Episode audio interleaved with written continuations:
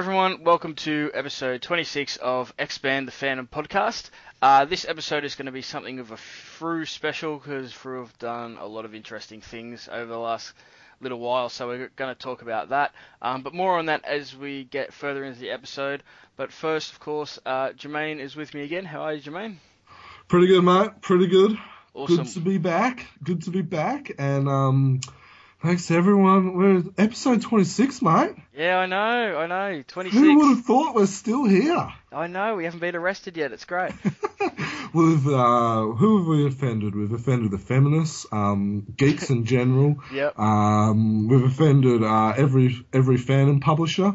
Um, uh, who who else have we offended? Um, Deceased Bandar Pygmies. yeah, yeah, that's right, that's right. Yeah, yeah, we swung them around last episode, didn't we? Yep. Um, but no, it's it's been great. It's um, uh, I've enjoyed being on, and um, I must say, you know, thanks everyone for listening to us, and um, please continue to send us feedback and stuff. It's always it's it's fun listening to what people actually think of us. Um, yeah, definitely.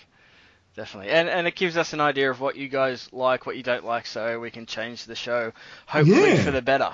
Yeah, yeah, exactly. Like, um, you know, if there's someone you want to interview or a discussion you want us to talk about or something, please send them in. Or if you just want to tell us that we talk too much, you know, we understand. You can send that in as well. Yep, definitely. Right, well, let's get straight into the news because there is a lot of stuff to cover um, this episode. Yes. So the first thing we'll talk about is um, there was an article a little while ago about uh, behind the scenes of the Phantom movie, um, which sort of gave a little bit of, um, I suppose, insight into how difficult it was to make that film. The film had actually been kind of in the planning stages since the 70s. Um, so it took, you know, a good 20 odd years for the thing to get made. Um, several directors were attached and left and um, all that sort of thing before uh, Simon Wincer, the guy that, orig- that finally directed it, came on board. Um, there was lots of actors attached to the film. Uh, Bruce Campbell, who you may know from um, the Evil Dead series, and he had a guest appearance in all the Spider-Man films, and he's in. Um, I don't know, there's some show on TV at the moment he's in, I can't think of the name of it off the top of my head. He was originally up for the role of the Phantom, which could have been interesting. Uh, but of course, as we all know, he lost out to Billy Zane. Well, may not, maybe not lost out, but because things change so often, eventually he moved on to other things, and Billy Zane was attached. But Billy Zane was actually attached for a long, long time before the movie got made, so Mm. he stuck with it. Um, Michael Douglas was going to be in it at one point, but we don't know what role he was up for. Um, possibly the Phantom, but I think maybe you know the Philip Captain Philip Horton um, character. But then again, this might have been a different version of the script, so the character that he could have played may not have even made it to the final movie. Hmm. Um, there was also they only had ten months to shoot the whole thing, which for a big you know blockbuster movie like that isn't a very long time. Was it a blockbuster movie? Well, I think they made it with the intention of it being a blockbuster. It just didn't make the money that blockbusters generally make. Um, and I don't think I don't think it really had the budget of your traditional blockbuster because this was the Yeah. 90s and when you think of a 90s blockbuster I guess you're thinking you know Jurassic Park and things like that Inde- Independence Day. Independence Day so it didn't have that kind of budget but I think they wanted it to be a big fun you know summer adventure Mm. movie type thing but you know for for well we I was going to say whatever reason but we know the reasons it didn't really get there Yeah. but the best thing that the article mentions, and you can find a link to the article on the website, is that the film now has a cult status. Uh, it's been hugely successful on VHS, DVD, and Blu-ray. Um, it's rented out very often. Lots of copies have sold. So, like a lot of um, cult movies, so like um, Rocky Horror Picture Show, say, and Blues Brothers, which were critically panned at the time, um, they've now beco- become sort of household names. And the Phantom, it seems, is getting to that point. It's you know, if, if the directors are saying, well, it's a cult movie, then you know, I think we can safely assume Yeah. that they're correct. Do you think? Do you think it will mean that because of its cult following, um, we'll ever see another Phantom movie? Um, I think, I think it's definitely possible. If you think about the movies that have been remade recently or are in the process of being remade, you kind of think about it and go, really? But then there is this audience out there for it that um, laps it up. Like the A Team got a movie. I haven't seen it. I don't know what it's like, but the A Team. good fun. It was good fun. Well, there you go. So there was obviously an audience for that there, and the A Team is the TV show is very popular. Um, they're rebooting Ghostbusters, which, as we all know, has a huge cult following. Um, they're rebooting. Uh, what was that Keanu Reeves movie? Um, where he, where it's all about surfing and stuff. Oh, Point Break or Point something. Break, yeah, they're doing a new Point Break. So you know that's and that's a bit of a cult movie as well. So I think if there is a big enough audience, a big enough cult following, um, eventually the the Hollywood studios will go, oh well, we can make money there. And of course, with superhero films being as popular as they are at the moment, those two things together might help um, help it happen. But you know, A lot of if buts and maybes, isn't it? yeah, it? exactly. You know, Billy Zane tweeted a little while ago that he's working on something to for there to be a new Phantom movie. So I don't know. Things can seem to change at the drop of a hat in Hollywood. So True. you know, True. I guess you just need one. Um, you just need one. You know, one person in the right place to be able to say, "Yeah, let's do it." yeah. Well, if Paul Blart Mall Cop can get a sequel, anything's possible. So and there's been what? You're joking. No, and there's been what seven Fast and the Furious movies. Like I'm Yeah. not a huge fan of Fast and the Furious. I've never seen any of them um, past the first one, but I know there are people that love car movies. But to have seven movies in a series, that's a lot. Well, look, So- let's be truthfully honest, all right? The guys watch that for the girls in their little tight little um, uh, skirts and you know bum showing, and then the, and then the girls watch it to see um, Vin Diesel take off his shirt. oh, That's enough. the only reason why people watch it. Well, I didn't like anything about it, including the girls. So you know. so, all right, so so we, we're getting into so we need um uh, we need Diana walking around with um you know bits of a bum showing, and then we need um you know Vin Diesel as the Phantom, Oh, uh, basically wearing um you know wearing no shirt for half the movie, and we will have seven we will have several sequels. That's that sounds like a recipe for um uh disaster. I mean Yeah. success. Oh God, Vin Diesel. The best movie Vin Diesel's ever done was Guardians of the Galaxy, and that's because he wasn't in it. He was replaced by a giant plant, and he only had to say one thing. So you know. anyway, we're getting we're getting off topic. on. right. So the next thing we want to talk about is a really really cool um, fan project we found on Facebook called The Ghost Who Walks. Now it's not French. It is a culmination of the word Lego and ghost. So Le Ghost. Um, he's put them together, and this guy has made a uh, custom Phantom uh, Lego minifig, and he has put it around in various places and taken photos of it. Uh, the guy behind its name is Benjamin, and I'm sorry if I pronounce this wrong.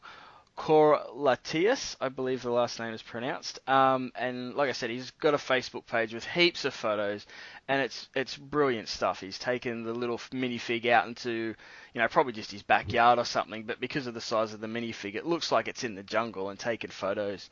And Mm. there's guest appearances by Mandrake and Tarzan and even the Ghostbusters, and I think Superman and Batman are in there as well. It's really really cool stuff. Did It's you um, fun. Yeah, you liked it, Jermaine? Yeah, I did. Um, I've never heard of it until um, you put the post up on uh, Facebook and stuff, but it's good fun. Um, and you know, I think that's you know, it is. It's good fun. It's what should be, you know, what it should be, and um, it was enjoyable. Yeah, it was great. I, I hadn't heard of it either until um, you know on Facebook they come up with recommended groups or whatever. Oh, it came up in that for me. So I was they like, oh, that's, that's kind of cool. Yeah, they do work. Yeah, so that was kind of cool. Um, so I, of course, checked it out and, and thought it was great. So um, again, there is a link up to the Facebook page on the website. So go over there and check it out and like the page to show Ben uh, a bit of support because it's really cool to see that. Um, so the next thing we have is also another fan project, but this is a musical one. So a group uh, called Toehider, who is an Australian group, have done a whole bunch of remixes of um, popular 80s and 90s TV shows. One of those shows being Defenders of the Earth. Um, we did post it on the website, but if you haven't heard it, we're going to play it at the end of the episode because it is really cool. Um, they've kind of made it a very rocky, rocky kind of sound, but it's it's very nice. Did you give it a listen, Jermaine? Um, I must admit I haven't. We talked about this in the uh, in the uh, original corrupted version of this um, podcast, and I still haven't listened to it. I was just waiting for the um, the podcast to go live and then listen to it then. oh well, you can listen to it at the end of this one then. I would appreciate that, mate. I'm looking forward to it. Cool. Well, it, it is really good, so we'll definitely play that. Um, so the next thing is the pop vinyl, the Phantom pop vinyl that we announced was coming out uh, a couple of weeks ago. I think it was last month. Um, that is getting variants. So we're going to get a red and Ooh. blue variant. Yeah, uh, costume variant. So the figure itself will be exactly the same. The only difference will be the color of the costume. But um, that's still pretty cool. That suggests to us that the pre-orders must have been fairly Mm. impressive for them to do um, variants. And the variants come out, if I remember correctly, two or three months after the release of the Yeah. purple version. So obviously they waited to see how many pre-orders they got before they decided to do variants. So they must have, you know, met their quota, whatever that may have been. So Mm. um, that's great. But like with the purple one, you can go on to uh, Pop Culture and pre-order it. Again, there is links and stuff up on the website, so check that out. I'll be getting both versions. You got to get them, Jermaine. I've already pre-ordered. Yep. Um, now, I pre-ordered from um, oh, Pop Culture. Now they do any orders over hundred dollars, you get free postage. Yeah. Now, I hadn't pre-ordered the others, and so I was originally I was going to do two of the purple and then one of the um, of the two other colors. Mhm. And then I thought, well, hang on. If I spend another, they're only fifteen bucks each. If I spend another thirty dollars, I get free postage. So you got two of each. you know, um, so I ended up getting two of each, and I got free postage. So if you if you look at it, you kind of you almost get one free because of the postage that you would normally pay anyway. Yeah. Yeah. So you know, you pay an extra fifteen bucks, and you kind of get another one free. That's the way I looked at it, and that's the way I justified it to the wife anyway. And that's what it's all about. That's it. That is it. If you can um, trick the wife into allowing you to buy it, um, um, it's yeah, worth go for doing. it. Go for it.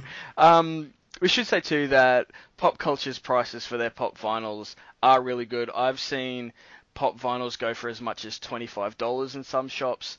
Um, I think the cheapest I've ever seen them is fifteen, but that's only one shop I've ever seen them that much. So the pop the pop vinyl prices at pop culture are really good. So if you're going to buy it from anywhere, it's a good spot to buy them for. And Um, if you buy stuff from them, you get credit. So next time you buy something, it's going to be cheaper. So that's always Yeah, awesome. I must admit, I didn't realise that until after I paid for it, after I spent hundred bucks with them. So I'm kind of a little bit um bummed out about that. But if you um if you haven't got like the heat changing mug or the or the um bobblehead or, or anything else like Yeah. that, you could possibly like bundle them all up as one and get your free postage if you don't want to buy two of each. Exactly, and they've got the lamp on there now, a Phantom lamp, which I Oh, really okay. want to get. I really want to get that. Now, But anyway, I must admit, when I originally saw the lamp, because we talked about it on an earlier podcast. Now, this is becoming a bit of a habit with me, um, changing my mind and having to apologise to people. um, and I think we've got more of it coming up as well, so you know, stay tuned for that one. Um, I recently brought one of those lamps, and I liked it. yeah, Yeah. Um, now it did help that I only paid like um, you know, what was it? It was like twenty five dollars for it or something like Oh, that. Oh, nice. Why didn't you get me one? Um, I won it off eBay and you know Oh, with okay. postage and all that. So you know, it, I got it for a good price, but that probably helped with me liking it. But I actually liked it. Mm-hmm. I only got it because it's like, oh, it's cheap, you know. And then I heard someone else saying, oh, it's rubbish, there's no point in spending on it and all that. But I liked it, and I'm glad I got one. so when so, you yeah. when you buy the lamp, is it just the shade or is the whole lamp? No, it's the whole it. lamp. Oh, nice. Do you have to buy a And it's in a nice little box as well. Oh, that's always good. Does it come with a bulb? Because sometimes lamps don't come with bulbs. To be honest, you should know me, I haven't opened it. Fair enough. Fair enough. No, I, I like it. Just looking at the picture on the on the website, I, I quite like it. Where it's got you know the more sort of the the Sunday art in the background, and then the Phantom, you know, in the foreground, looking pretty cool. Yeah, I like it. So I'll probably yeah, get what one. What I was gonna do is if there was one, if I saw one at Supernova last weekend, I was gonna um, because it's got Terry Beatty's artwork on it. I was thinking Yeah. I should get him to sign it, um, but I couldn't find any. But yeah, no, I um, yeah. So if you haven't got that or anything else, get them all together and you know get free postage. You know, use it as an early Father's Day present or, or something like that. And um, you know, talk talk the missus into it. It's worth doing. Yeah, definitely, definitely. Cool. Righto. Well, um, let's get into the Frew stuff. So we have a heap of Frew stuff to cover this episode, um, including their. Oh, should we first of all say that we are not getting paid by Frew for these comments? Um, No, we're not. These are entirely our own thoughts. Um, and Dudley you know, didn't pay off Jermaine at the um at the dinner. No, no, no. Dudley hasn't paid me off. Although Dudley, I am open to any pay. You know, little, um, um, you know, a little on the you know, uh, little, um, you know, brown paper bag, um, you know, on the side. I'm open to that. Um, but no, but and I think you know, I think you and I we're, we're very, you know, if something deserves to be told it's crap, we'll do it. But if something has been done good, I think it's only fair that we will do the same. Exactly. And so, um, you know, I believe Frew has, and this is what I've said to Dudley, which I've shared with everyone in the last podcast. I believe Frew has really lifted the game lately, and um, I believe we need to acknowledge that. Yeah, definitely, definitely. Um, just before we get into Frew, I want to say that we will be covering uh, the King issues two and three and Hermes three. It's just there's so much Frew stuff we wanted to dedicate this episode just to that because we also want to give the King and Hermes stuff their due as well. So we didn't want to kind of gloss over one in favour of the Exact- other. So exact. we'll do King issue two and three and Hermes three next episode. Yeah, and then maybe even by then there might even be another one out as well. Yeah, exactly. Okay, well, let's get into the more newsy stuff about Frew first. So, Frew have opened up a Facebook profile. Um, now, this is great. Whether you like or hate Facebook, I know people have varying thoughts on it. Um, there's no argument that it is a great way for businesses to um, get in more direct contact with their customers, and it can only be a good thing for um, a company It's like Frew. Free advertising. Yeah, exactly, exactly. Um, so I think that's great. They've had Instagram, um, which which they still use. So the more that they enter these social media areas, I think the more Mm. people one are going to interact and give their thoughts about their product, and two, it, will even help spread the word. So people that may not be aware of Frew's product may find it and go, "Oh, that looks cool. I'll check that out." Yeah. Also, or you've got, you know, you've got people in countries like India um, and other places around the world, whether it's America, Canada, and stuff, who want to read a Phantom comic.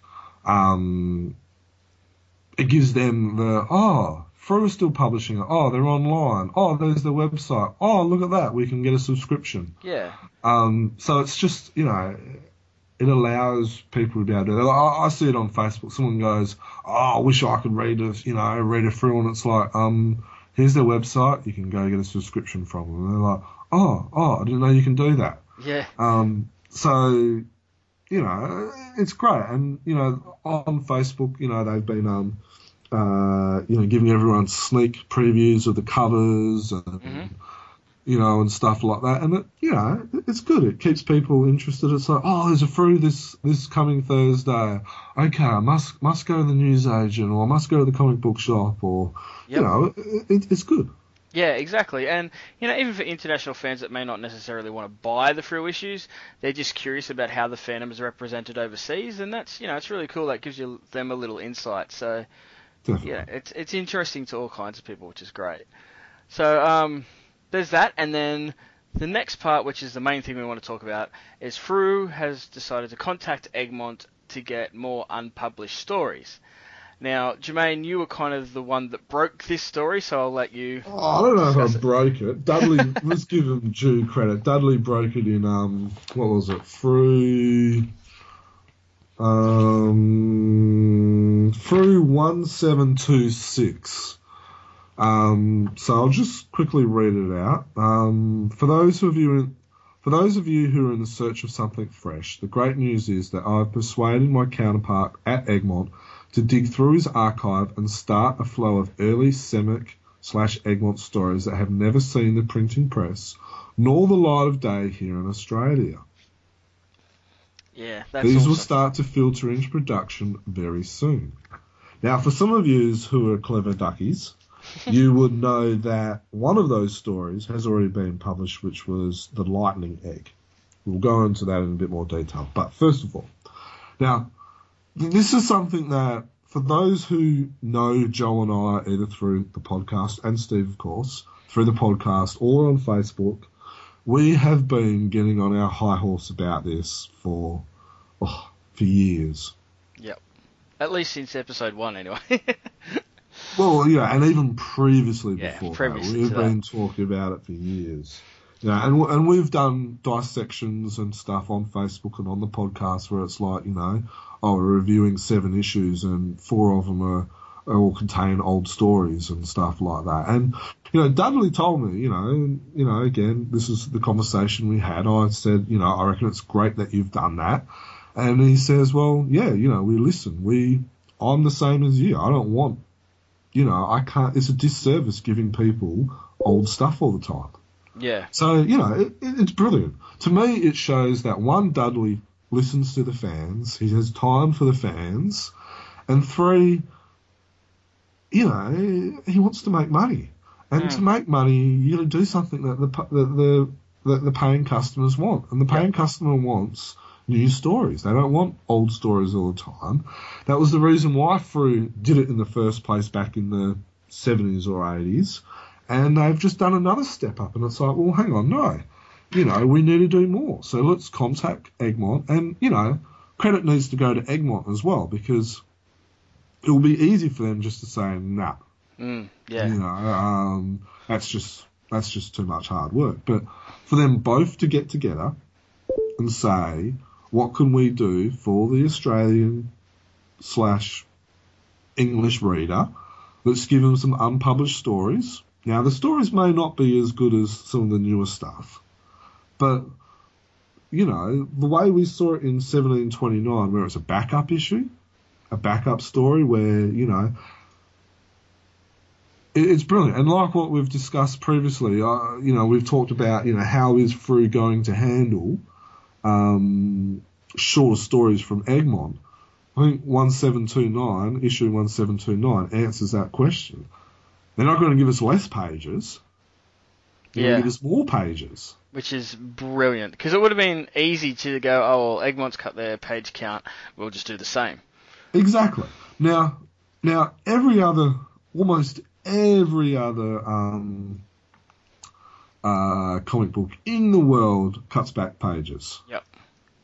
You know, uh, the Norway Egmont one has not only cut back pages, but uh, but Norway has actually cut back issues. Instead of 24, they're now down to 12.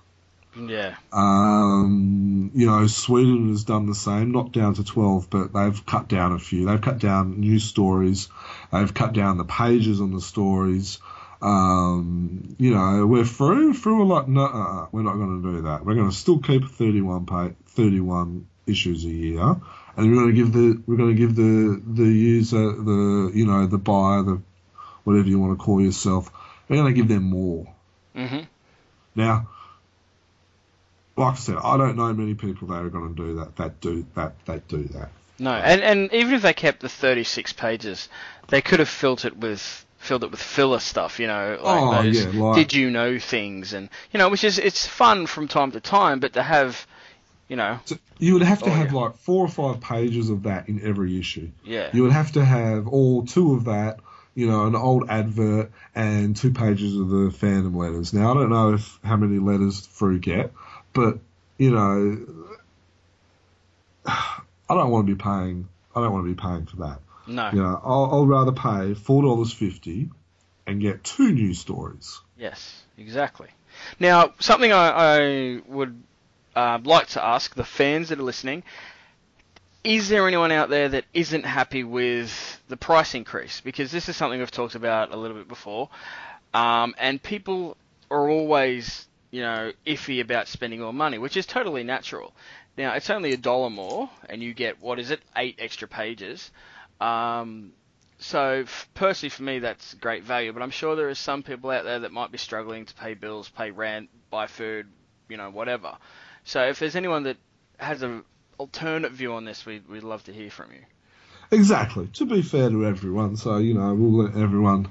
So if yeah, if you if you don't like it, let us know, and we'll you know um, we won't tell you where to go. We'll actually listen to you and put your um, opinion on the podcast as well. Yep, exactly. Um, but yeah, no, I, I just thought those two two new things about you know extending the pages um, and also uh, getting unpublished stories. I, I, thought that was brilliant. Um, you know, praise has to go to Frew and Dudley and Oh, uh, you know Judith and the other people that um that make calls and stuff and um you know when I was talking to Dudley about it, he says you know it will be a disservice to cut the pages. yeah. Uh, I think that the highest praise I can give Dudley and Frew at the moment is, and I've mentioned this before on the podcast. For a long time, I stopped buying Frew.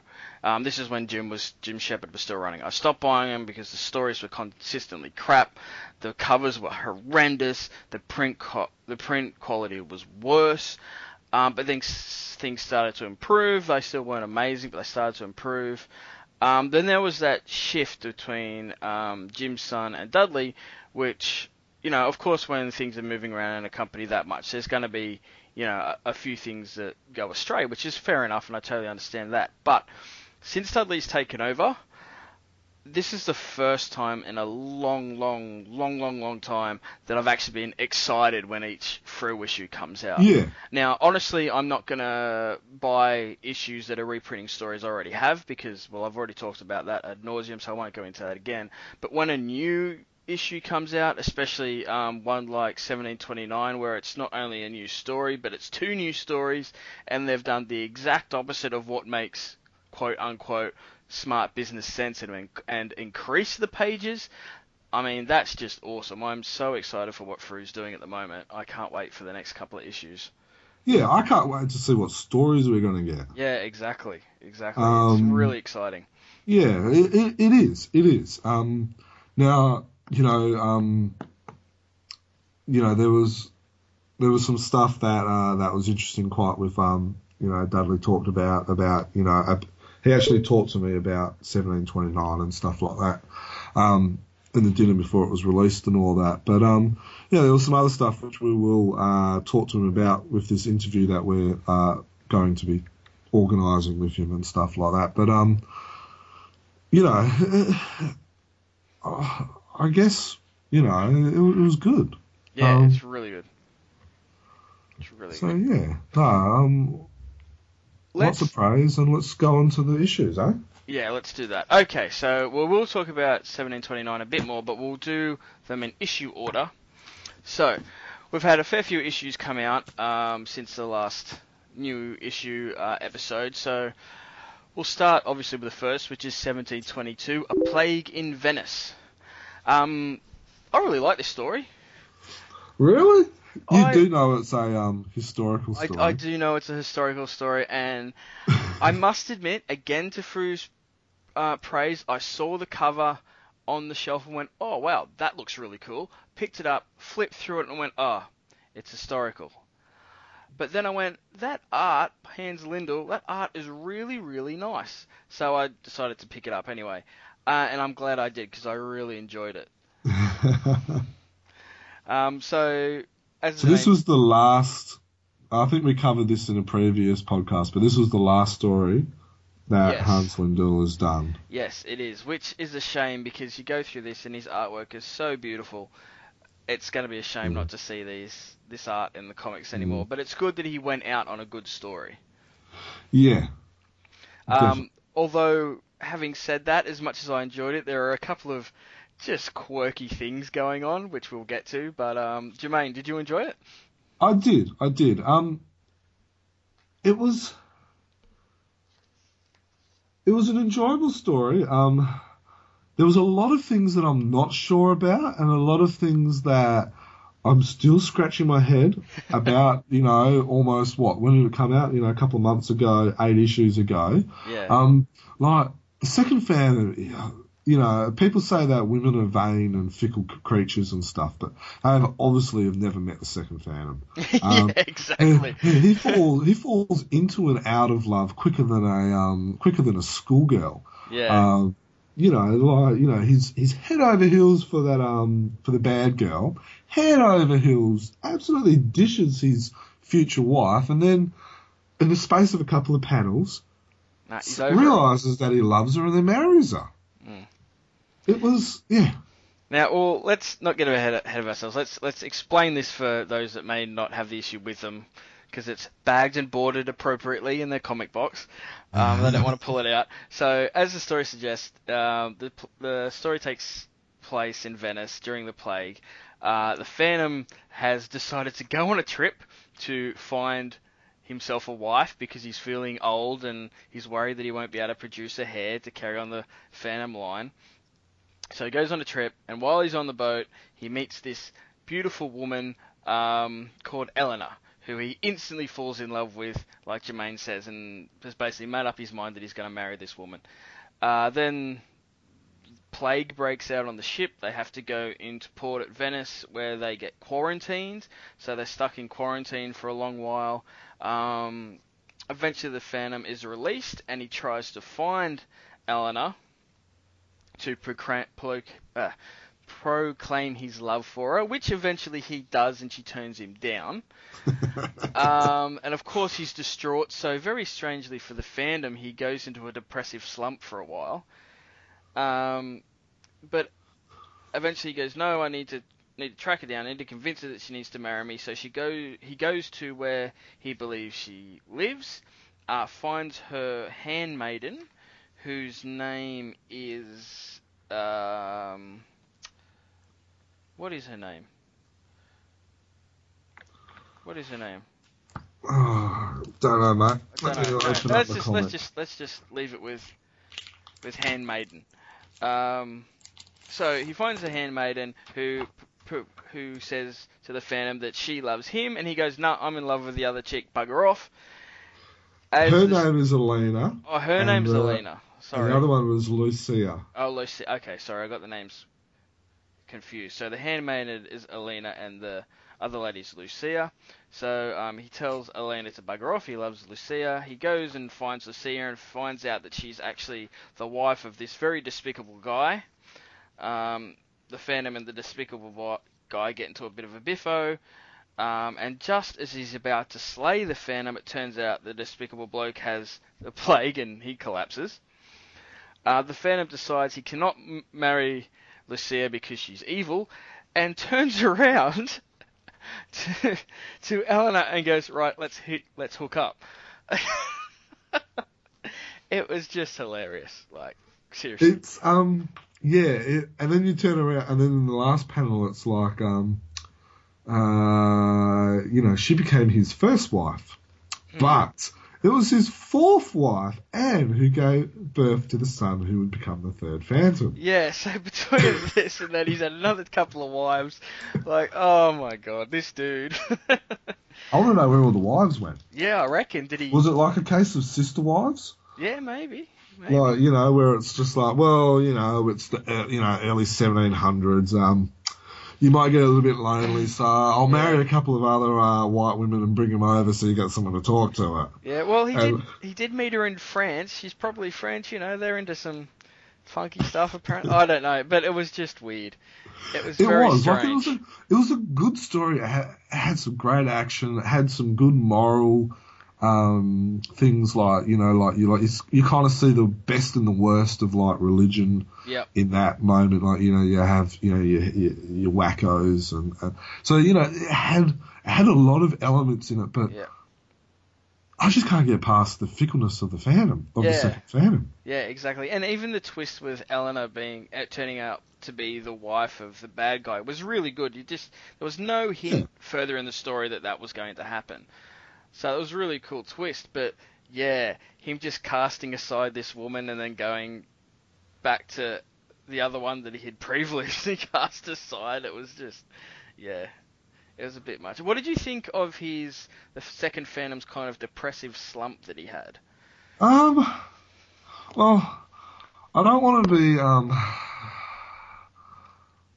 don't want to be harsh to the people who do suffer from depression. Um, you know, I, you know, I've dealt with people, you know, close to me that have had depression and stuff like that. So I don't want to, you know, like um, play it down and all that. But I guess it's good to see the fan uh, dealing with real issues. Yeah. Um, but I don't know. The second fan in this issue, it seems to be like a whip. Yeah, no, I was thinking about this before we were recording because, um, like we mentioned, we did try and record this episode previously, but it didn't work, so we have to redo it now. And between the last failed recording and this one, I was thinking about this story and why the Phantom's depression in it or depressiveness in it bugs me so much. Now, like you, Jermaine, I've n- nothing against people with depression. I know people with depression. It's you know a terrible thing if you've got it, and people like that really need support. The problem with this story for me is the reason Yeah. he's depressed. He gets depressed first off because he's locked up in um, in quarantine because of the plague. Now, to me, the That's Phantom, understandable. well, to, to me, the Phantom would go right. That's this is something we have to get through, and I need to help the other people here. He wouldn't get True, true. depressed because he sort of goes off to the church and has a sulk and stuff, and then he gets depressed over, um, you know, what's the name saying no, I don't love you, which again is fair enough to get upset about. Have you never been so in love with someone, mate? When she rejects you, you get into it. You get a little bit moody. No, I have, and I understand that, but this is beyond that. The way he carries on, and remember, it isn't a, supposed to be an adventure story, and we have seen the current Phantom, especially in the earlier Lee Falk stuff, get upset when Diana would not, you know, agree to go back to the cave for a night or whatever. But he would get on with things. But this Phantom, he just seems to, I don't know, just sort of stuck there, and Now, I know what you're saying. it didn't I feel guess- authentic, I guess. Yeah, and every other Phantom story I've read featuring the second Phantom, he's not like that. Mm. So that's probably my biggest thing is it's kind of like now whenever I think of the second Phantom, I'm thinking of some you know emo goth who um you know who who, who you know who um basically you know has lots of wives. Yeah. Um, but I I remember reading some of the other Phantom stories, and the second Phantom's not like that at all. no. So it's it, is it is it just a like a once off, or is it something that we now have to think about when it's the second Phantom, or Yeah. are we just totally overthinking it? Yeah, you know, if if it, and I think that's the thing. It's like you say, it's it's a complete change for the character. If we had a Phantom who part of his character was that he suffered from depression, I would not have a problem with it. I think that's kind of an interesting story idea, even you know, for, for a for a hero to have that side to them. But just in this, because it sort of came so out of left field, it seems so, like you say, out of place based on what we'd previously seen of the character and it seemed to happen in situations where traditionally that character would, you know, pull be the the force that pulls everyone together to survive that situation. Yeah, it just didn't feel right if that if that makes sense. Yeah, but um, it's a good story Yeah. where you know you still are unsure about it, you're still thinking about it. Mm. You know, seven, eight issues before Yeah. a couple of months ago. So you know, credit must go to the creative team that have created a story that leaves probably more questions Mm. than answers, and we're still eagerly discussing it. Yeah, exactly. And So, and I suppose you know. too, thinking about it, maybe you know the writers only have what is it, 30, 34 pages or so to fit their story in. So that quick Twenty-four now. it's 24 now, but when this was done, there was about 30, thirty Yeah. odd anyway. So they only have a limited amount of space. So you know maybe that was the reason for the quick switch around and love interest. They only had because that really only happens on the last page and a half, sort of Yeah. thing. So maybe they just ran out of room. Um, I don't know, but but even if it was like a series of the second Phantom falls in love, and you know he goes and pursues all these women with a few inter- adventures happening between. You know that might have worked even better, but yeah, I, I don't well, know. It's Sy Barry did romance novels, so That's um, true, you that's know, true. why can't the Phantom be in a couple of romance novels? Might get some um, more interest in the female um, Well, audience. there's a few Lee Falk stories that would give Days of Our Lives a run for its money, so you know it's it's not without precedent. But yeah, no, it, it's a good it's a good issue. It's a good story. It's just interesting, I guess. It's yeah, it's kind of quirky, but I enjoyed it. It was fun. It was fun. Right. Well, I think we've talked about that one for enough. and for you to say that for a historical story, Yeah. Ex- well, it didn't bang on with like my. I think I've said this thing before. My problem is they bang on with so much history that, and it sort of gets in the way of the story. Where I just think it needs to be interwoven better, which this one did. Like it was obviously the plague. It was obviously in um, Paris. They let a lot of the artwork do the telling about the time period. yeah. Oh, I it's think- Venice. Yeah. Paris is actually a town, not a country, but never mind. Oh, what did I say? Did I say You Paris? said Paris. Oh well, well, it's you know what I mean. Um, Paris and Venice are both part of France. yes. Um, I'll shut up. But yeah, it, the artwork did a lot of the telling of the historical side of things, which I think worked better. Hmm. But um, no, it was good. It was good. So Anyway. 1723, mate. Yeah, uh, Mystery of Cape Cod. So I didn't pick this up because I obviously already have this story. Um, as good a story as it is. Did you pick up the issue? Yeah, I picked it up. It's um sealed. Yeah. Um, haven't opened it to be truthfully honest. Um, I didn't mind it. Now, the story's good. Like you know, the story. If you haven't read it, the story's worth you know picking up and stuff like that. Um, you know, it's featuring a character that resembles Lee Falk. Yeah, Um, it's a of fun. typical it's a typical story from the period where it was originally created and stuff like that. Um, I don't want to waste too much time on it. I do have a question though. Mm. Yeah. Should have Frew used the original cover, or should have they done a recreated cover? And was it a case of a catch twenty two where if they had used the original cover, it's like oh they're just being lazy. Mm. And then if they create a new cover, it's like, oh, why didn't they use the original cover? Yeah, I think it is a catch twenty two because I think people are going to have feelings about both. Um, personally, I think both covers are good, but if I had to pick one, I would go with the original Glenn Ford cover, especially if they redid the colouring, so the colouring was more modern and vibrant and all that sort of stuff. Yeah. Um, That's where I sit as well. Like, out of the two, you lay them next to each other. I prefer the original, yeah. but I think they they did the right choice in doing a new cover. Yeah, it is a nice cover. Yeah, because I think if they had done the original cover, it would have just looked, oh, they're just being, you know, they're Yeah. just being lazy. And also, I think the title strip at the top on the older issues wasn't as uh, is is bigger.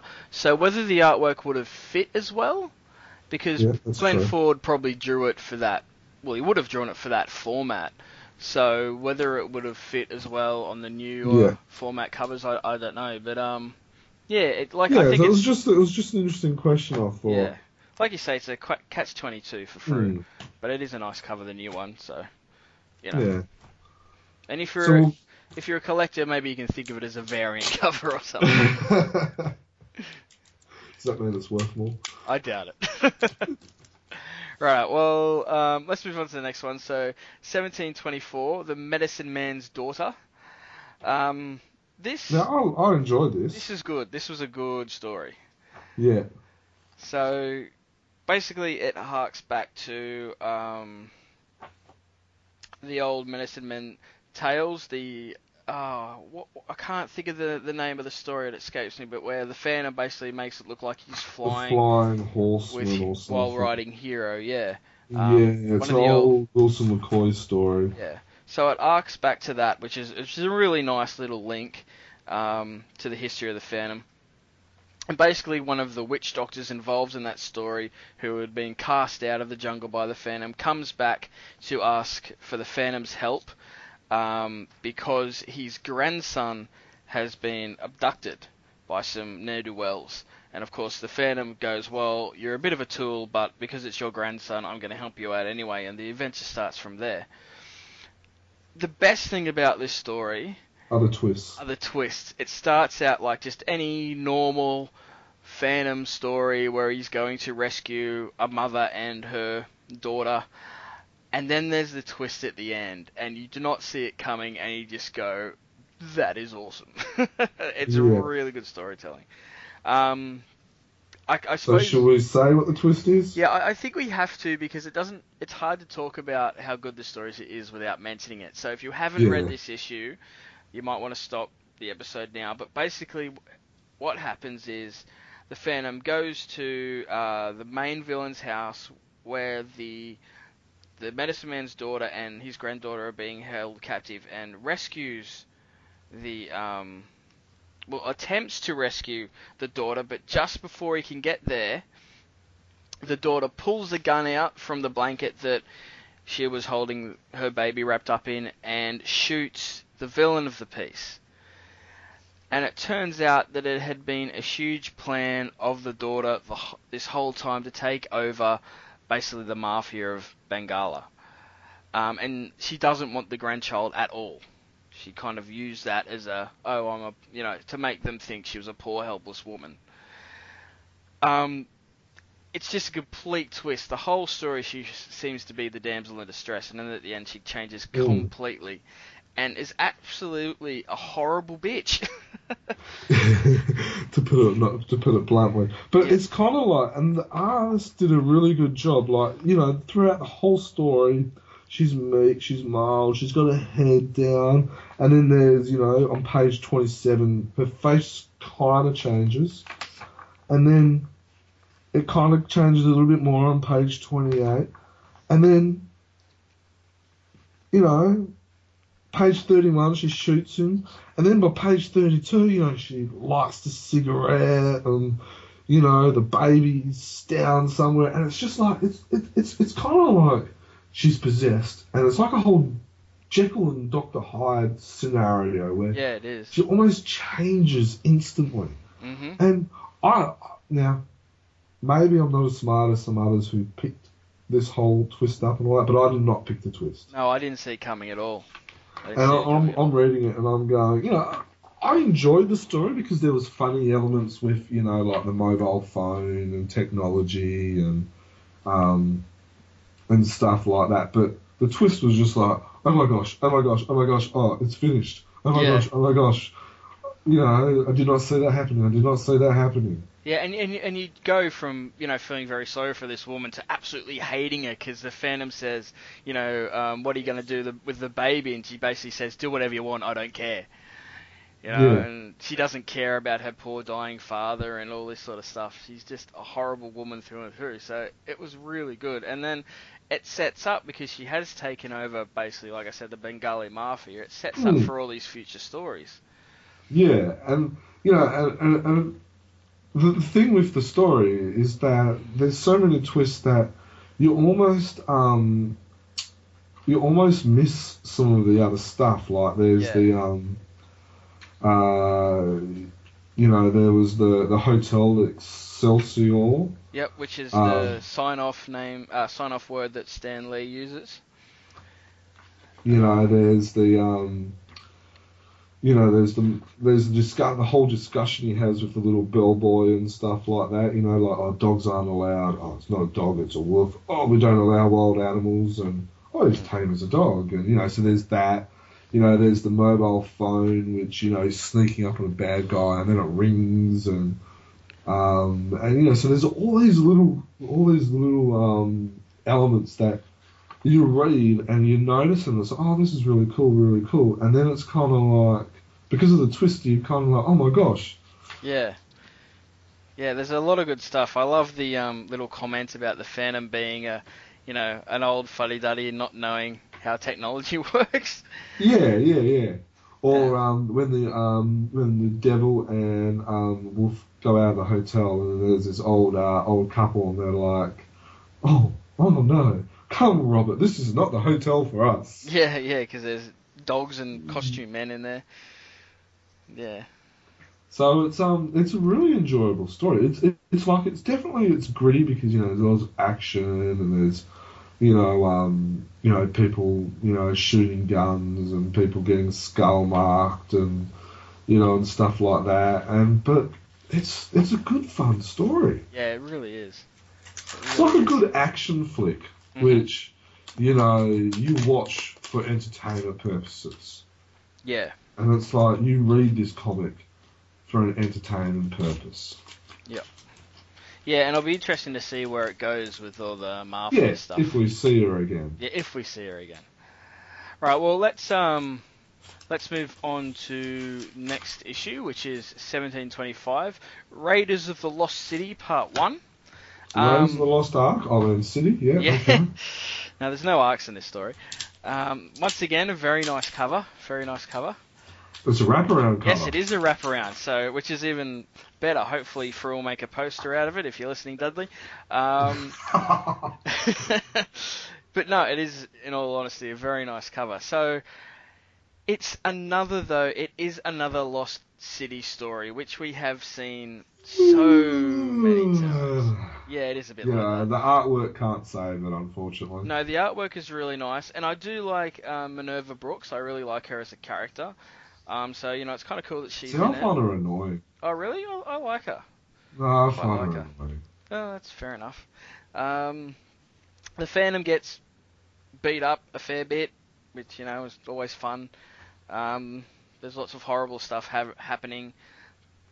Um, an oil Yeah, and then there's the typical white explorer that, you know, takes lost. over and.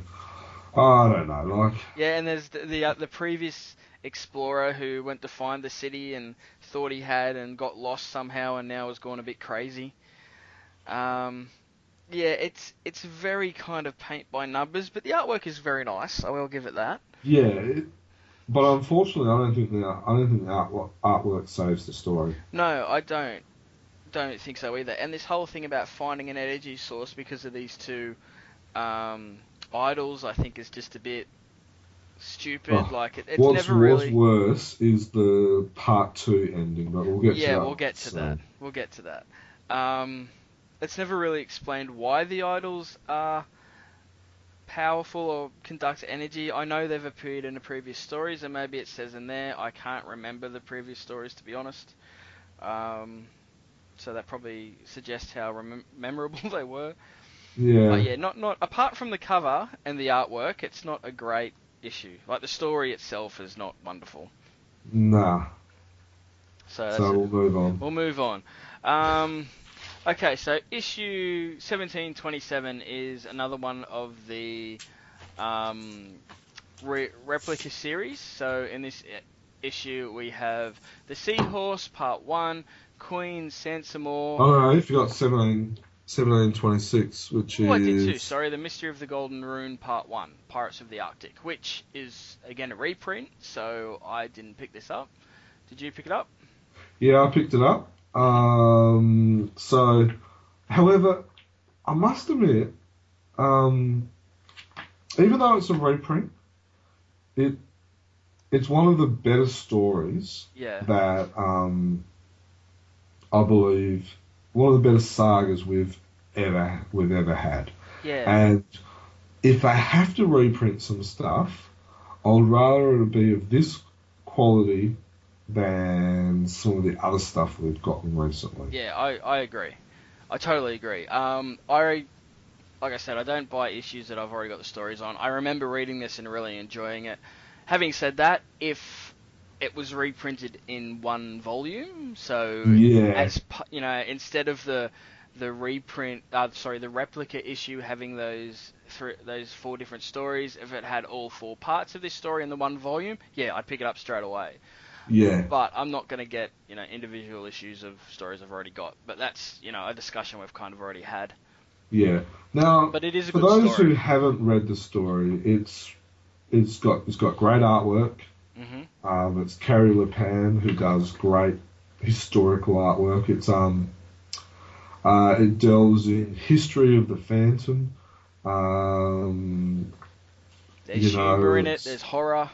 yeah, there's uh, a pretty girl that the Phantom has to rescue.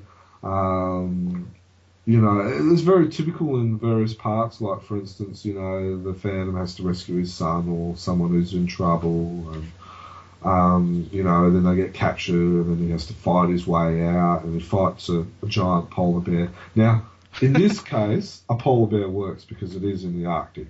Yeah. Um, not just, just- some African nation. yeah, we just thought we'll uh, throw that one in after our Moonstone issue. Um, but yeah, I, I must admit, this whole Bale, Abel, this whole dude, he. I love the story. Mm. It's great, but he surely he could come up with a quicker way of um of uh getting you know without having to go through all this stuff over the you know 400 years. Yeah, you'd think so, wouldn't you? um, you know, but it's an enjoyable story. It's um, you know, I I enjoy it. You know, and whenever I get this, I actually pick it up and read it. That's how much I enjoy it. Is that I'm reading the story again because Yeah. I enjoy it. yeah. Well, that, that's that's as big a praise as I think you could give any story. If you're willing to, you know, pick it up again and buy it twice and reread it, then Yeah. yeah, yeah, and that's cool. you know, and, and it's good that they are actually, um, you know, so obviously we've still got the collector replica series, which is the next one, Mhm. and you know they're republishing stories, but as we have discussed, you know, they are actually looking at other sources as well. So Yeah. you know that's good. Um, you know, again, 1726. This is one of uh, Jeremy uh, McPherson's covers. Um, the the the um uh, the colouring again leaves a little bit to desire, but um I guess we've already touched upon that. Yeah. Um, it looks like there's pink. Um, I'm assuming it's either rock or um, uh, ice, seeing it's in the Arctic. Um, now I've heard of yellow snow when you're cleaning it, um, but I'm not really sure about pink. Maybe um, I don't know. Maybe uh, his costume kind of leaked out or something. yeah, like it got that, wet in uh, the color. Color yeah, ran. yeah, you know, like it runs, you know, when you when you wash it with the whites or something, Yeah. or um, or he's or he dropped his lipstick, or you know, dropped the, something like that. But you know, we've we've discussed that sometimes, you know, in our last issue where the the color guides aren't always followed. Mm. Um, so it will be something that I wouldn't mind asking uh, Jeremy when we interview him. But um, yeah, I I was happy to. A long story short, a long bit to cut down in one sentence. I was happy that they were republishing the Golden Rune rather than other stories. Yeah. No, it is it is a good story. It is a good story. Right, well, um, like I said, uh, 1727 is the replica issue, uh, the Seahorse Part 1, Queen Sansamura, uh, Sansamore, sorry, and the Six Man and the Gr- Gurk Twins uh, is contained in that issue. Um, of course, I did not pick it up. Did you pick it up, Jermaine? I picked it up. Um, You know, I love the, the thickness of the cover. hmm Um, you know, it's kind of fun uh, looking at some of the old adverts and and stuff like that. But I find it hard, and we've said it a million times, so you know I don't think we need to harp too much on it. I find it hard spending ten dollars on something that the quality is not good, the stories are edited. Um, you know, Yeah. half the time they're not even completed stories as well. It's I find it a little bit hard needing to spend ten bucks on something like that. Yeah, I agree. But but you know, again, if it was the same thing um, with that thicker quality cover and all that sort of stuff, but with all four parts of the Golden Rune, would you pick it up? All five parts, yeah. Uh, yeah. five parts, is it? Sorry. Yeah. Yeah. Um, and you know, well, instead I picked of up this one to Yeah, exactly. collection and stuff like that. But you know, Um, instead of through replica edition, maybe it could be through collected edition, and you know, But I don't know. here, here's a question, and maybe this is a question for Dudley after we've discussed it. But they were going to do 200 down to one, right? hmm Can they stop it after number five or number six? I Or, or have they kind of painted themselves in a book where, in a corner where they have to see it through for the next 45 years or however long it's going to take to get down to number one? um to be honest, the or do they stop at like 150 and, you know, kind of cut it early? You know what I'm saying? Like, yeah, I, I know what you mean. I think the most honest answer is going to be it'll be dictated by the back pocket. So if Frew aren't making money on them, then they'll probably cut it. Um, if people are whinging and bitching about it like we have been, but are still picking it up to fill in their collection, which I'm not saying there's anything wrong with, because I have done it with uh, various series, including the Phantom in the in the past, then they're still making that money back, so they will still print them. So yeah, I, I don't know. Like Dudley, like we've said, Dudley is very aware of what fans are saying. He is listening to it. So if enough fans are saying, well, I'm only really buying it to put, you know, so my my collection is consecutive, then maybe he'll think, oh well, this isn't working. We'll try something else. Um, but it's a good question, isn't yeah, it? I, I, I don't know. I don't know. That's maybe something we could ask Dudley. I don't know if he'd like to answer it though. yeah, you might just say, uh, next question. Yeah, yeah, Um, exactly. But it it's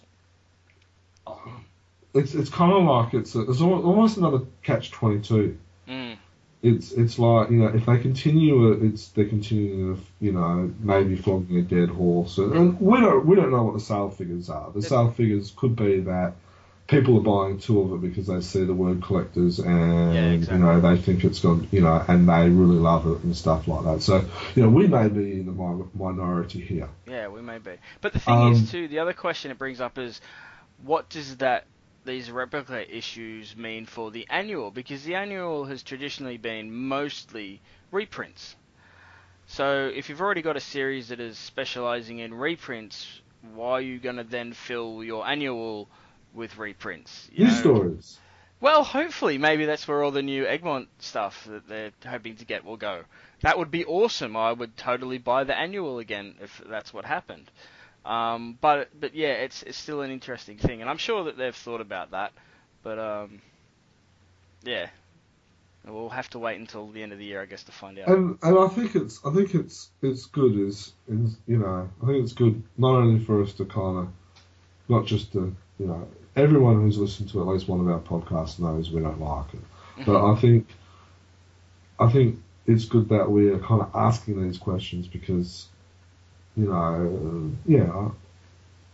I, I, I don't know. It's it's a hard one. I would um I'll be interested to know if there is an answer to it and and what maybe what the sales are for it. yeah, Because I guess at the end of the day, like you said, the sales will determine. Yeah, well, Frew traditionally has not released their sale numbers. Um, I'd be surprised if Dudley was going to change that because it is something I can see a business wanting to keep to their chest. Even if there are really good numbers, you know, it's I can understand why a business would want to keep that information to themselves. So whether we'll ever find out, I don't know. But um, Mm. yeah, no, it, it is interesting. It's an interesting series that poses interesting problems, I think.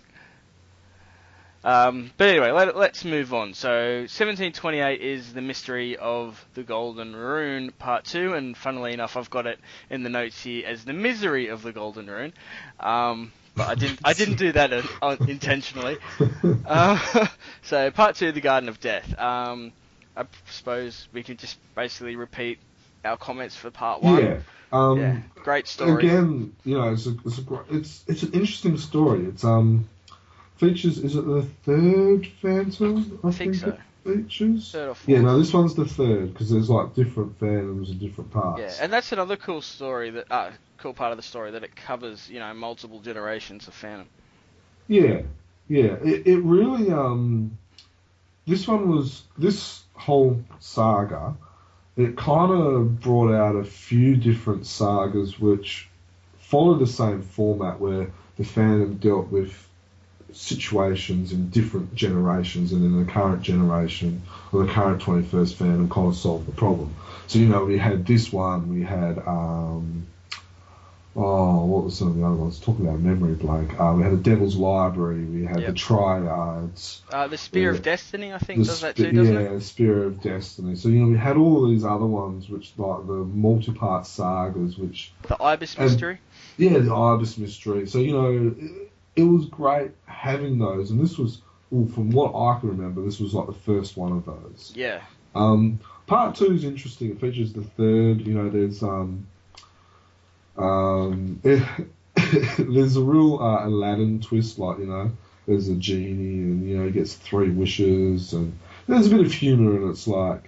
You freed me, you know, he's picked him up out of the boat. You freed me, and now you can have three wishes. And the Phantom goes, I wish you'd put me down and stop rocking the boat. And he goes, uh, that's a that's a big waste of a wish, in my opinion. Yeah. Uh, so you know, so it, you know, there's, there's a little bit of humour. Um, you know, the Phantom gets caught by slave traders. You know, he gets sold to a princess Sing, and what I find interesting about it is that you know she's wearing a veil, even though she's like um, you know very unmodestly dressed, and it's kind of like um, you know, it's it's just kind of humorous, and you know, um, you know, he gets his eyes taken out, and then he you know has to rescue people, and um, yeah, it, it's a fun story, yeah. Yeah, it's a good series. It's a good story. and the artwork's good in this as well. Again, it's Kari Leppänen as well, and so yeah, no, it, there- it's a good fun story. Mm-hmm. Right, well, let's move on to the last issue I've got to cover. This is the big one, issue 1728, which includes Raiders of the Lost City Part 2. Seventeen twenty nine. Uh, what did I say? 28. Sorry. 1720. Oh, I'm having a shocker tonight.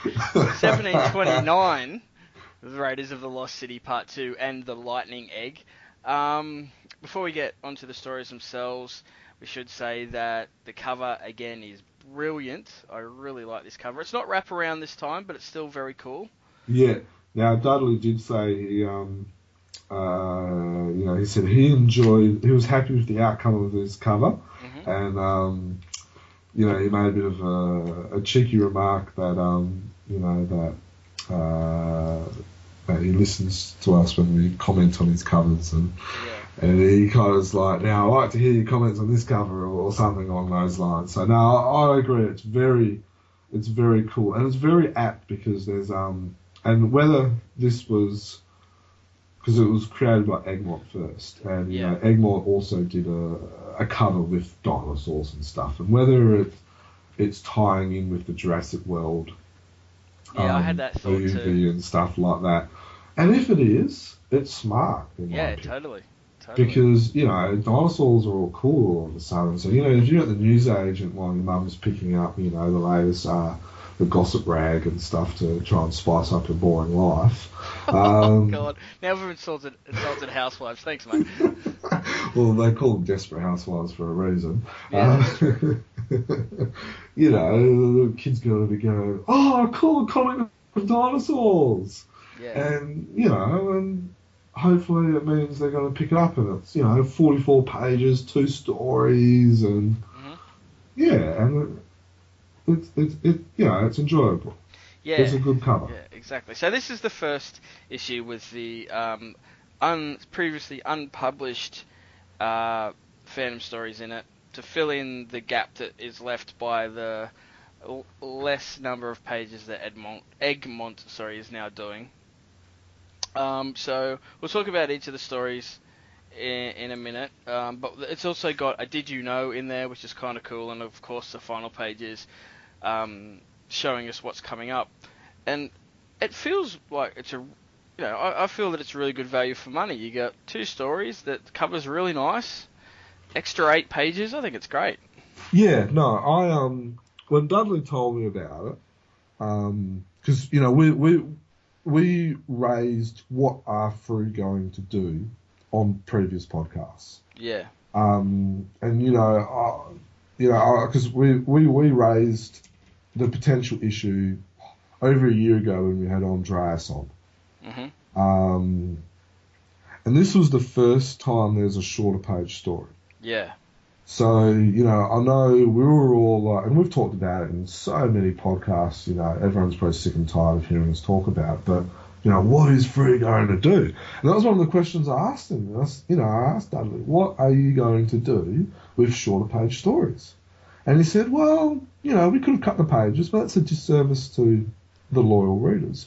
So we're going to chuck another story in it. And I'm like, really? And he goes, yeah, it means that, you know, a couple of them are going to, you know, be um, larger, larger issues, but, you know, I think it's good. And I'm just like, oh man, that's awesome.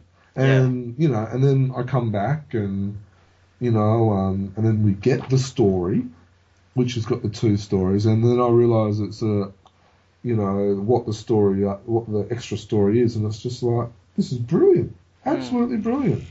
Yeah. Now, this is something interesting I just thought of.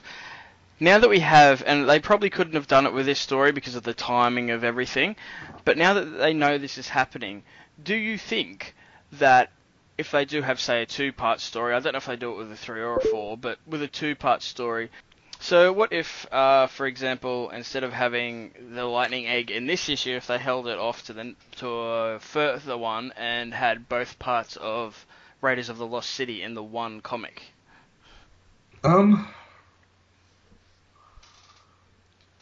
I think in theory that makes sense. Um, my only concern is that both pages are 21, no, both stories, sorry, are 21 pages each. So if you double them up, that's 42 pages. hmm And then this issue is 40, 44 pages, which means you have to cut out the message from the publisher, and then they'll be inside, and there'll be no what the next issue is. So the only other solution would be to move it up to a 52 page story Mm, okay. for you to for you to um, uh, add two 21 page stories, if that Yeah. makes sense. Yep, I'm with you. Yeah, fair so enough. I reckon it, I reckon it could work. Um, and like they did it with the death of Labunga back in what, Yeah, they did. six or ninety seven.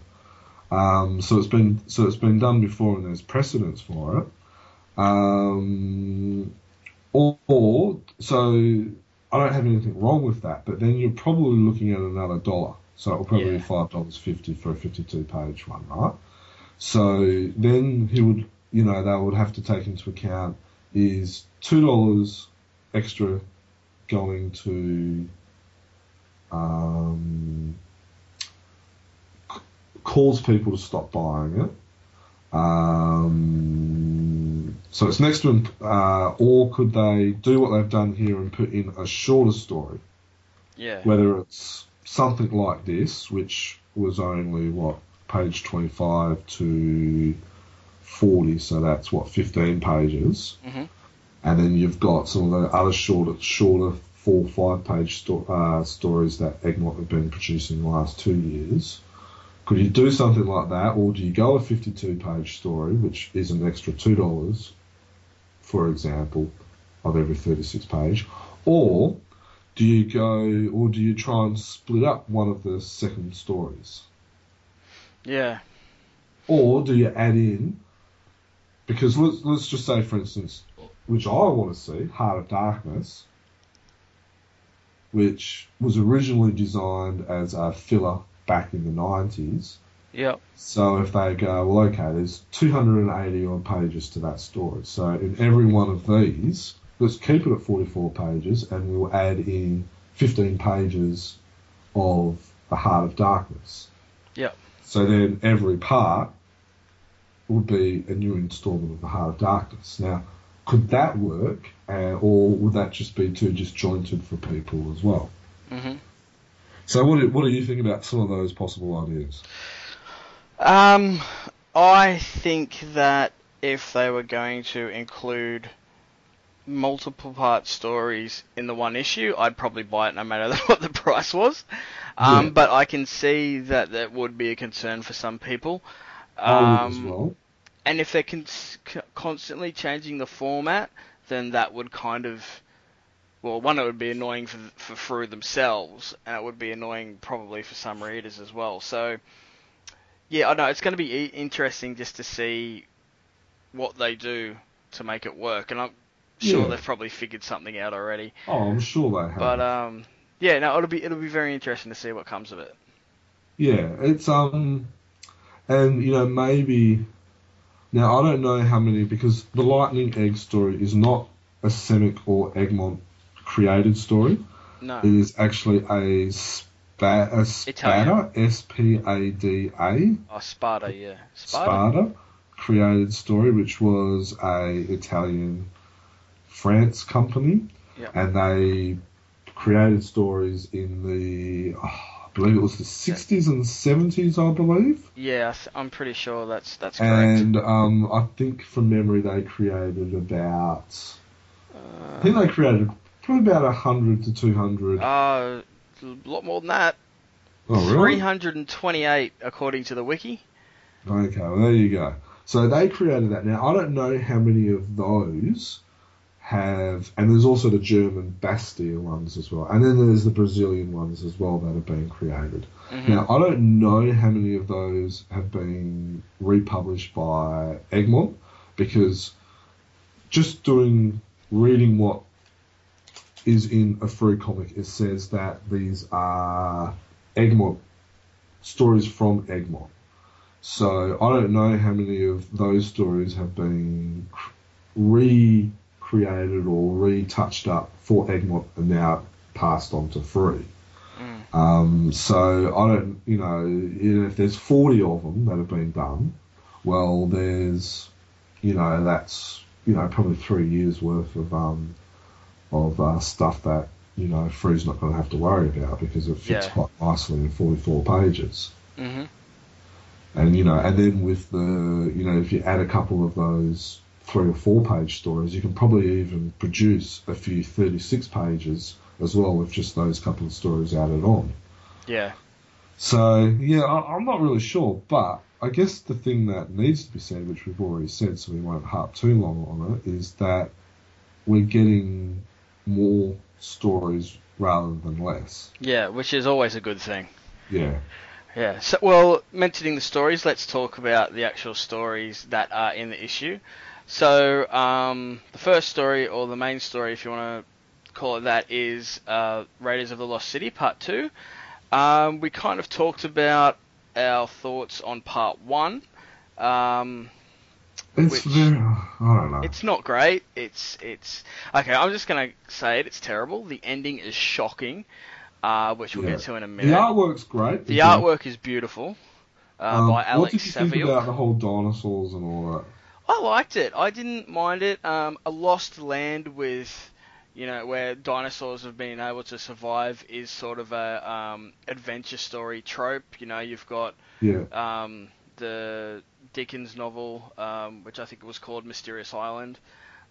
Um, you've got, I think there's a couple of Phantom stories that do it already. You've got Steggy um, Yeah. wandering around on the Isle of Eden. So you know, there's a precedent there for dinosaurs to have survived in the Phantom's world. So yeah, I had no problem with it at all. I, th- I thought it was fun, and I liked that they didn't kind of hide the viciousness of it. Like you have the raptor jumping out and ripping apart the donkey.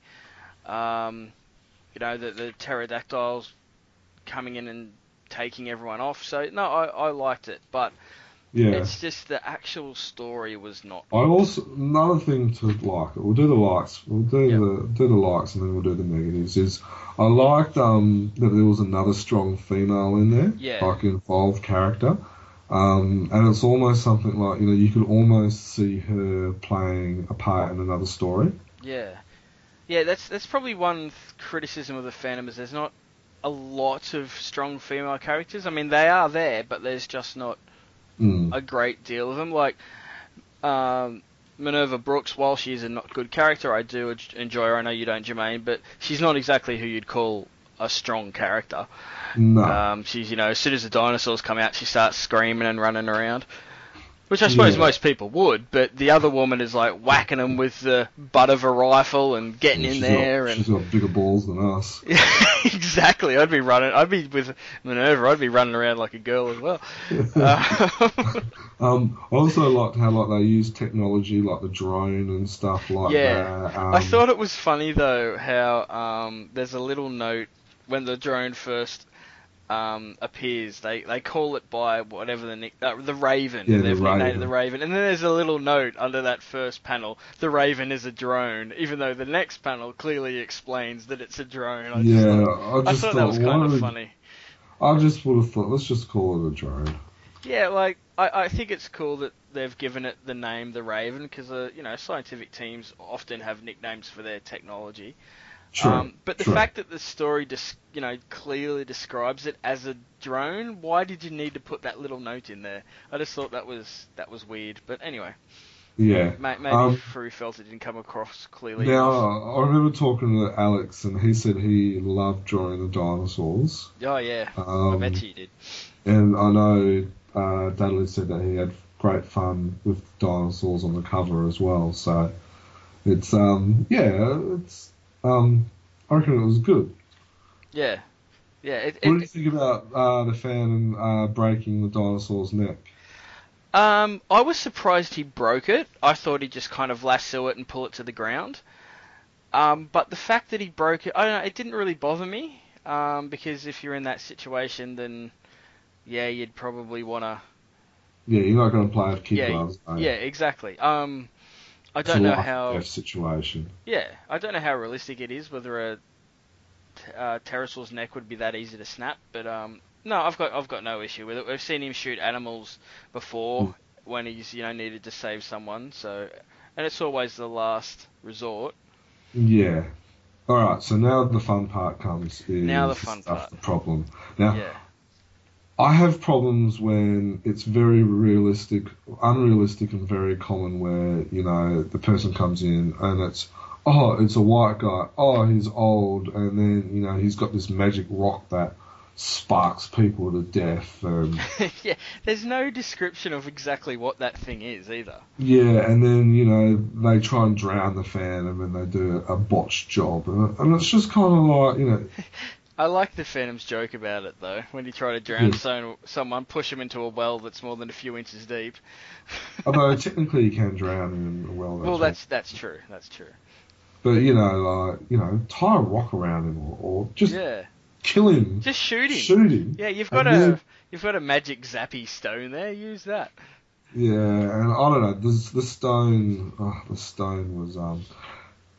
But then, and the in the ending, it's like you know Oh, he's two meters away, and then he's shooting a laser type of thing, and um, oh, it's just I don't know.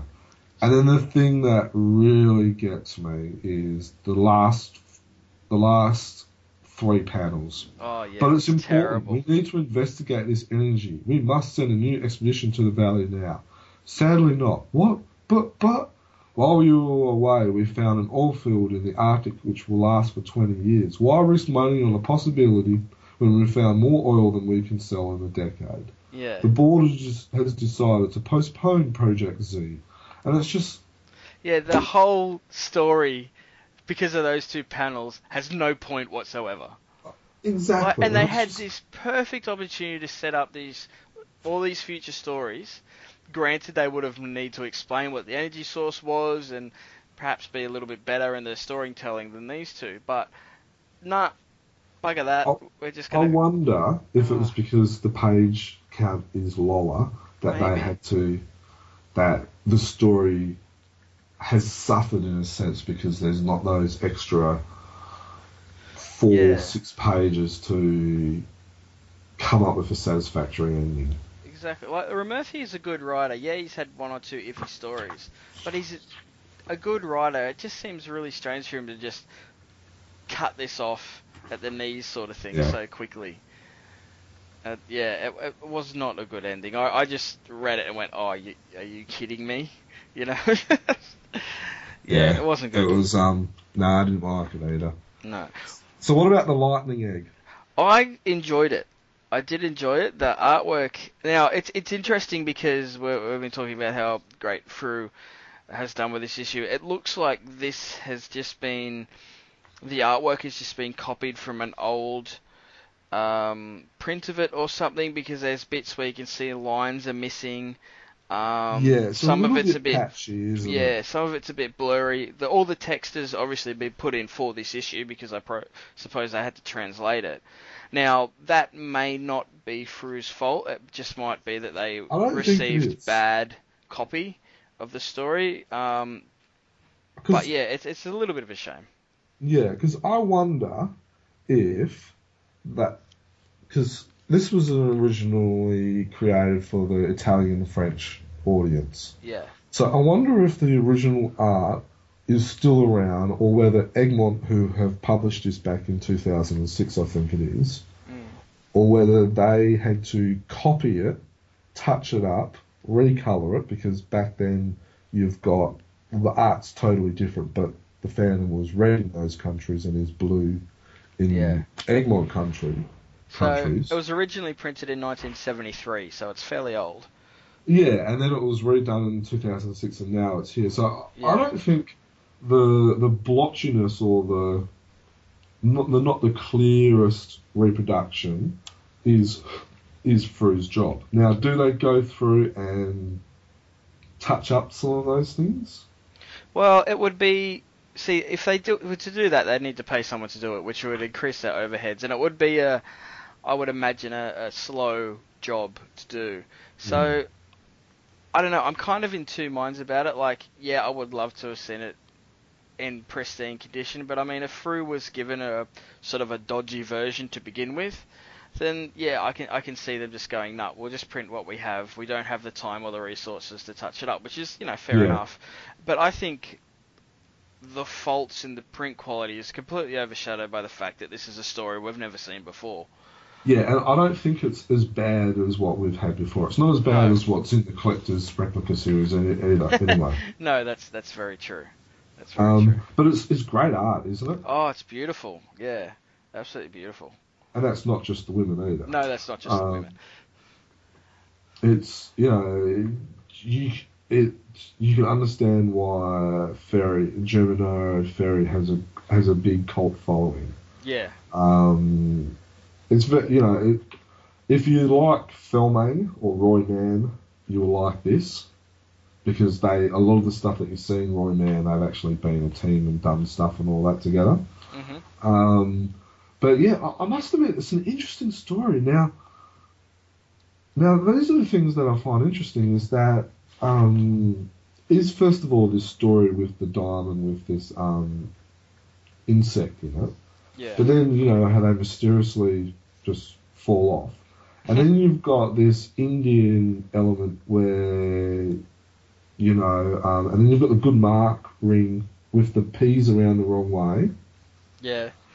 Um, and you know, you've got all the mysterious, and then you've got um, that that. Now I must admit, you know, that really intrigues me. The whole P's around the wrong way.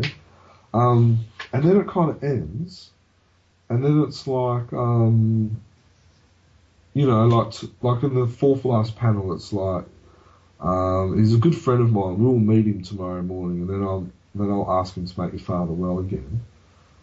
And then there's the end of the story. And unfortunately, there isn't a second part to this. No, there's not. And I think that's it's it's it's interesting that um, Egmont has kind of chosen. I mean, not Egmont, um, Frew has kind of chosen the stories because leaves it on such a big um, cliffhanger. Yeah. Now I don't know whether you know uh, Ferri has the artwork, and you know maybe we can kind of you know create it, but um, Sparta never released a um, a second part to this. Egmont no. has never released a second part to this. But um, Dudley, you know, and then Dudley in his messenger, he goes, "Will there be a will there be a sequel? Who knows? Strange thing, strange things happen in the jungles of Bengali." So it's like he almost knows there is no sequel, but he's kind of leaving it open that maybe there is. Yeah, maybe he's planning something. yeah, maybe he is planning something, but I, I enjoyed it.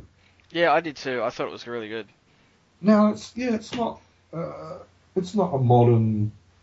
It won't win awards or anything like that, but the art's good. Um, it's something different. It's a new story. I'm a fan. Yeah, me too. I really liked, and this might seem like a strange thing to pick out of the story because how good the art is, but I really liked the masks that the um, the jungle guys wearing at you know page 37 how they're just Yeah. they're just playing with the eye slits like we've seen witch doctors and stuff with these big demon face masks and stuff but those with just the eye slits and nothing else I found creepier than the others Yeah, it I is thought- really creepy. yeah I really like that but like you say the whole whole the whole story is just beautiful to look at Yeah, it's it's a great choice. Um, it could almost be fleshed out, like because there's so much stuff. It, it's really fast paced, and then yeah it is and it's kind of like like for instance when he's um you know on the journey over the long valley, he's crossing the valley of snakes, and he's on um on stilts, mm. and then he's crossing the river and, and stuff like that. And it's kind of like it happens in like two three panels, and it's like hang on hang on. There should be a, there should be like a whole page dedicated to this stuff. It's um, yeah, I, I'm a fan. Right, well, it's a awesome issue, and I think Frew need to be praised for um, what they've done Mm. with it, and hopefully there'll be more of these, more of these two uh, double page, uh, double page, double story issues in the future. Yeah, totally agree. Totally agree. Um, I haven't come across any negative feedback on um, uh, on Facebook or any other social media. Even some people that are normally as harsh critics as us. Yeah, um, that I've seen, um, like Ivan Peterson and some others, like haven't seen anything negative from them either. Um, so yeah, I, I reckon you know two thumbs up, and yeah, definitely. can't wait for the new, you know, for the new issues. Yep, looking forward to it. So, well, I think that'll probably do us for this episode. So, uh, thanks everyone for listening, and of course, thank you Jermaine for joining me. No worries, always a pleasure. Um, righto, guys. Well, if you want to send your own thoughts in on the new 44 page double story issue and what you think might happen with Frew in the future, you can, of course, contact us uh, via email at chroniclechamber at gmail.com. We are on Facebook and Twitter. Uh, and Google Plus, and all those links to those social profiles can be found on the main website, um, uh, chroniclechamber.com on the right hand side of the screen. So, thanks again for listening, and we hope you join us for our next episode. Catch you later, everybody. Oh, and make sure you keep listening because we're going to be playing the Deep uh, Defenders of the Earth theme remix. Yes, we are. The Defenders of Earth theme remix by Australian band Toehider is coming up very soon, so check it out. It's pretty cool. Alright, guys, catch you later.